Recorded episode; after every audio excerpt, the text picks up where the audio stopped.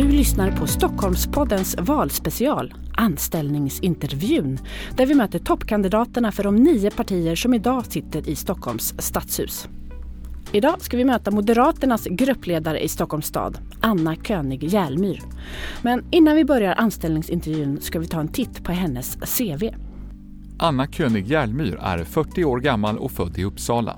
Hon har bott i Stockholm sedan hon var i 20-årsåldern. Hon bor i en bostadsrätt i innerstan tillsammans med sin man och tre barn.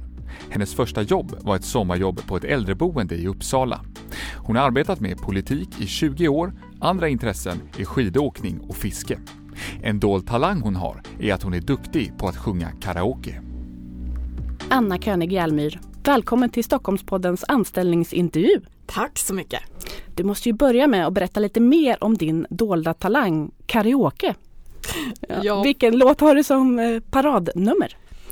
Oj, ja, nu, nu blev jag lite ställd här. Det finns ju många låtar som jag tycker om. Jag har försökt ge mig på Beyoncé, det var alldeles för svårt ska jag säga. Så att eh, Lena Philipsson Mm -hmm. Ja, hennes eh, låtar, mycket slag blir det ju, inte mm. helt oväntat när det är karaoke. Är karaoke något som ni gör med de andra politikerna i stadshuset? Nej tyvärr inte. Jag skulle gärna vilja se att vi var ett gäng som gick ut och sjöng lite karaoke för att ofta blir alla på glatt humör när man har gjort det. Men vi har inte gjort det än. Jag hoppas att eh, de skulle kunna hänga på om jag tog det initiativet. Mm. Anna, du är här för att du vill ju gärna få jobbet som finansborgarråd efter valet i höst. Mm. Vad är det första du vill göra om ni tar över makten? Jag skulle vilja göra ett omfattande reformarbete när det gäller nyanlända därför att vi ser att vi har inget helhetsgrepp idag hur det går för de som har kommit till Stockholm utan man följer inte upp tillräckligt bra.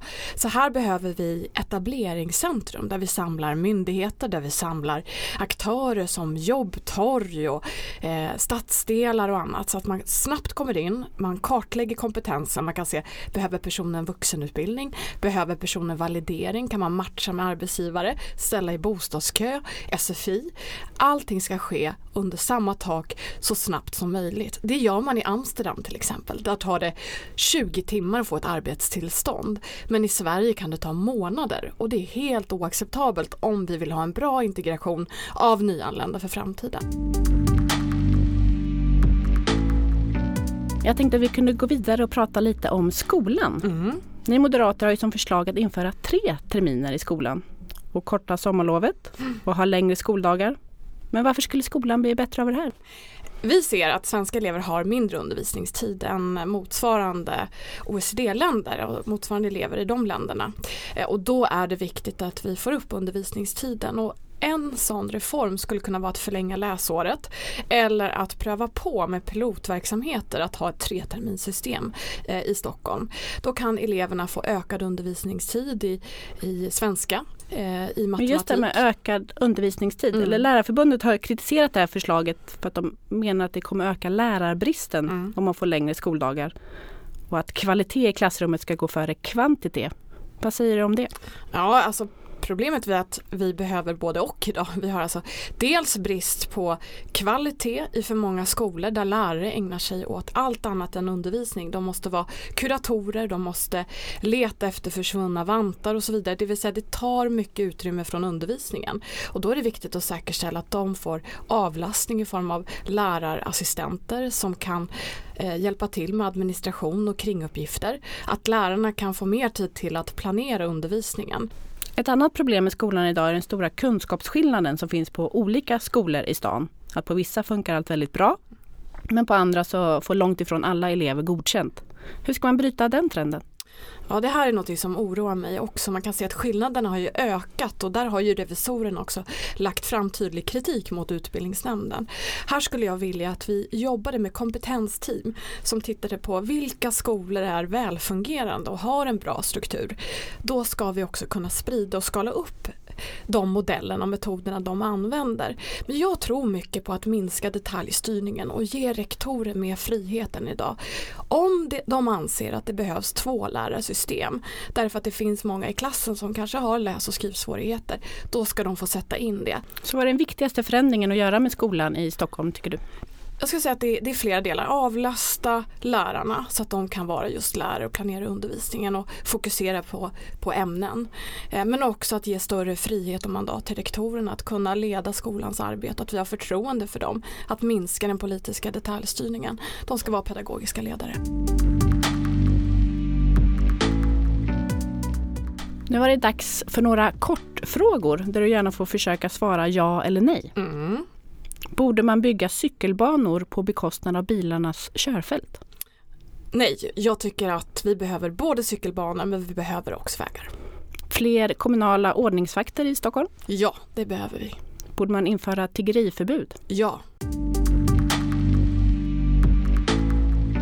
Nu tänkte jag att vi skulle prata lite stadsbyggnad och bostäder. Mm. Vad tycker du är den största skillnaden mellan Moderaternas bostadspolitik och Socialdemokraternas? Jag skulle gärna vilja se att man byggde med mer kvalitet i Stockholm. Vi ser för mycket 60-talshus och punkthus i ytterstaden och jag tycker att det är oambitiöst. Eh, och sen ser jag ju också med, med oro på att många byggen nu står still. Eh, och här behöver vi blocköverskridande nationella bostadssamtal. Men det är ingenting som lyfts från den sittande majoritetens sida. Och vi kan bygga i Stockholm. Problemet är just nu bara att med amorteringskrav, med pålagor i form av detaljstyrning för hur man bygger ettor, då blir det då, blir, då, står det still just nu Hur ska man få till fler billiga lägenheter? Ja, vi, vi har tittat dels på kraven hur man bygger ettor. Eh, idag måste man ha balkong, eh, det är tuffa krav när det gäller städskåp, att det ska vara yt, en viss yta på toaletter och så vidare. Och det är klart att det driver också kostnader. Vi menar på att när man bygger ettor så behöver man inte ha de detaljerade kraven. Då kan man också komma ner i kostnader. Om konjunkturen viker, hur ska man då samtidigt kunna hålla en hög byggtakt? Ja det kommer man ju inte att klara. Det är därför som Boverket nu också pekar på att, att eh, produktionen kommer att minska med 25% nästa år för Stockholm och det är klart att det är allvarliga siffror. Så Hur ska ni, vad, ja, vad ska ni göra Det är därför som vi verkligen kräver, vi kan göra mycket här i Stockholm. Vi kan eh, planera för markanvisningar och detaljplaner, försöka göra vad vi kan. Men till syvende och sist så handlar det om det, det nationella. De måste få bort de här pålagorna i form av skatter men också detaljkrav som gör att det blir väldigt dyrt och att det är långsamma processer i Stockholm att kunna bygga fler bostäder är billigt. Det pratas ju om att införa lägeshyror, alltså att läget på bostadshuset kan avgöra hur hög hyran blir. Och det skulle kunna innebära att många, till exempel innerstan, kanske inte har råd att bo kvar i sina hyresrätter. Hur viktigt tycker du det är att ha en mix av låg och höginkomsttagare ja, men i innerstan? Men det är oerhört viktigt att, att vi är en stad för alla och att många, även barnskötare ska kunna få en plats i Stockholm. Däremot är det ju så att vi har en icke-fungerande hyresmarknad idag där det handlas med illegala kontrakt. Eh, just för att hyrorna inte har höjts på länge och det är en brist på bostäder. Hur ska barnskötaren ja, då få plats i innerstan? Det, eh, det jag menar är att vi kan också bygga för olika inkomstnivåer. Kollektivboende har jag fört fram som ett boende där man kommer ner ganska lågt i hyra. Med bostadssubventioner så handlar det om under 3000 kronor i månaden i hyra för en etta detta. Nu tänkte jag att vi skulle ta några mer personliga frågor. Vem i stadshuset från de andra partierna umgås du gärna med privat? Ja, jag umgås inte med någon annan privat därför att jag har jag är småbarn och jag jobbar så mycket så jag har inte riktigt tid knappt till mina egna vänner. Men Mats Berglund från Miljöpartiet som är vice ordförande i fullmäktige. Han och jag kommer ofta väldigt bra överens. Eh, det blir ju så här när man träffar kungligheter och statsbesök så står man och chitchattar lite innan. Eh, och vi har alltid så trevligt och jag tänker ofta på det att ja, men det är en person som, som jag gärna skulle umgås lite mer med om jag hade tid. Mm. Vad bråkar ni om i Alliansen? Oj, eh, det är sällan vi bråkar faktiskt. Vi eh, träffas varje onsdag och eh, vi har alliansluncher och jag kommer träffa mina kollegor här vid lunch idag. Eh, så att vi har väldigt roligt. Så att vi bråkar faktiskt ingenting. Det är det ärliga svaret. Vi mm. skrattar väldigt mycket men lite bråk. Vilka skulle du säga är dina sämsta sidor? Oj. Ja, alltså jag är, har ju väldigt höga krav på mig själv eh, och det innebär att jag har höga krav på andra också. Eh, så att ja, det kanske är att jag eh, kan vara så att om jag inte riktigt eh, har förtroende att en uppgift ska göras eller eh, så kan jag bli lite att jag kanske går in i detaljer och ja kräver hela tiden avstämningar. Det kan nog vara ganska jobbigt för människor i min närhet. Ehm. Har du klimatångest? Ja men till viss absolut. Eh, jag och min son på, på landet så brukar vi samla plast i naturen. Det är någonting som vi gör varje sommar. Jag har också blivit mycket mycket mer medveten om onödiga plastförpackningar som finns. Eh, runt sugrör eller ja, runt olika produkter. Jag försöker titta på i stadshuset att försöka få bort de här engångsartiklarna i form av mjölkförpackningar och annat. Jag vill kunna göra mitt. Sen vet jag att den stora effekten görs i utvecklingsländerna. Men vi ska alla bidra. Jag tror ju på det egna ansvaret och på konsumentmakt. Varför har du valt att bo i innerstan? Av, av livspusselskäl skulle jag säga. Att eh, det går mycket snabbare att kunna ta sig till och från jobbet och med tanke på de arbetstider vi har eh, så, så passar det just bra vår livssituation. Mm. Du har precis fyllt 40. Ja. Vilken var din 40-årskris? Eh, men jag, tror, jag har inte så mycket kris. Däremot en medvetenhet nu om att, att fysiskt så blir jag ju äldre. Att nu har jag ett, ett eget ansvar att förebygga sjukdomar. Det, det, det ligger och gror. Jag har ju ofta inte tid att träna och jag äter osunt. Eh, och det där ligger liksom i bakhuvudet att nu måste jag faktiskt börja ta hand om mig för jag kan inte räkna med att, att bara ja, att undvika allvarliga sjukdomar framåt. Och sen så, så tror jag att jag vill pröva på så mycket som möjligt att, att livet är ju inte, man, man är ju fysiskt kanske inte lika stark eh, hela livet. Så jag kanske har 20 år kvar av, av eh, om man ska säga, att, att åka slalom jättesnabbt eller att lära mig nya saker.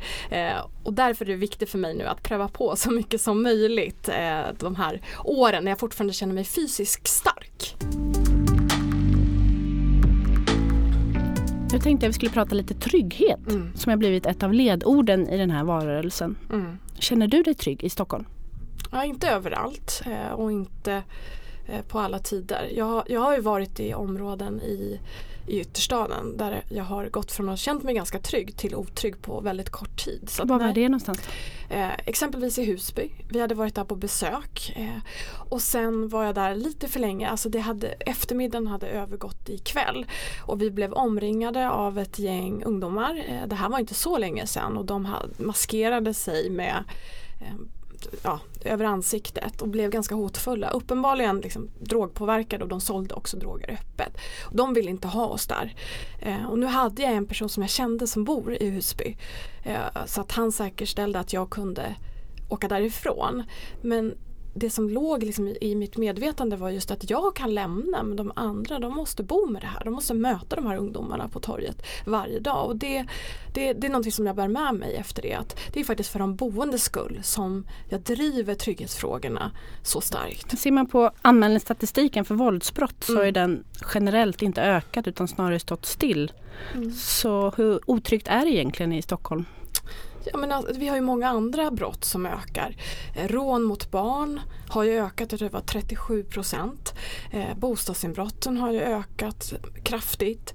Eh, stöld i butik, att det är en helt annan utsatthet för våra handlare. Så att jag, jag brukar ofta punktmarkera vilken typ av brottslighet som vi pratar om och, och tala om den. Det är därför jag engagerat mig så mycket i småföretagares villkor. Den lokala ICA-handlaren som blir utsatt för våld och hot eh, och rån varje dag. Det, det är den typen av frågor som jag driver, eller bostadsinbrott. Vad tror du stans kommunala politiker kan göra för att stoppa det grova våldet då, som skjutningarna som har varit? Det är flera olika saker. Vi, vi har pratat mycket med poliserna på plats, givetvis också eh, civila sektorn och andra socialsekreterare som möter de här ungdomarna. Men det de skickar med vad vi i kommunen kan göra det är att vi möter dem alldeles för sent. Eh, ofta eh, så kan man träffa de här barnen när de är redan 9-10 år och visar tecken på att de börjar, de kanske har äldre bröder eller de börjar dras in i kriminella grupperingar. Då ska man antingen från socialtjänstens sida menar jag placera de här ungdomarna så att de kommer bort från den här typen av riskmiljöer. Och det, gör, det görs för sällan. Eh, sen måste vi jobba tillsammans med polisen också när det gäller äldre brottslingar och säkerställa att de får alternativ att lämna eh, den kriminella Eh, gruppen. Men det kan vi också göra. Men det viktiga är att vi hittar dem i tid när de är unga, att de inte hoppar av skolan. Sådär, då var vi nästan klara. Jag tänkte bara höra om Alliansen inte blir det största blocket efter valet nu i höst. Hur ser ni då på att samarbeta med Sverigedemokraterna? Ja, vi kommer inte aktivt att samarbeta med Sverigedemokraterna utan det är Ak någonting vi pratar om. Aktivt såklart. eller vad, hur nej, menar du? Jag menar, jag menar det som idag, ibland röstar Sverigedemokraterna på Socialdemokraterna i fullmäktige och ibland så röstar de med Alliansens förslag. Så det är ju så vi har det idag, att vi, kan inte, vi pratar inte med dem aktivt hur de ska rösta. Till sist, varför ska man rösta på dig och på Moderaterna i kommunalvalet i höst? Nej, men om man känner att man vill ha en politisk kraft som har höga ambitioner för Stockholm, som har fötterna förankrade i stockholmarnas vardag, som ser vardagspusslet och vardagsproblemen men det kan vara otrygghet eller att särskilt stöd i skolan inte sätts in i tid. Men också har tydliga visioner vad Stockholm ska vara i framtiden, att vi ska kunna konkurrera med kunskap, vi ska ha fler filialer från utländska universitet i Stockholm och vi ska ha en stadsmiljö där vi gräver ner trafiken och ger plats åt människor människorna.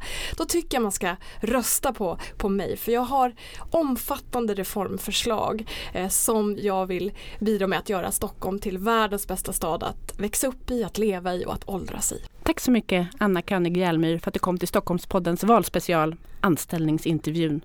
Och om du får jobbet som borgarråd i höst, det bestämmer ju inte jag, utan det är ju Stockholms väljare.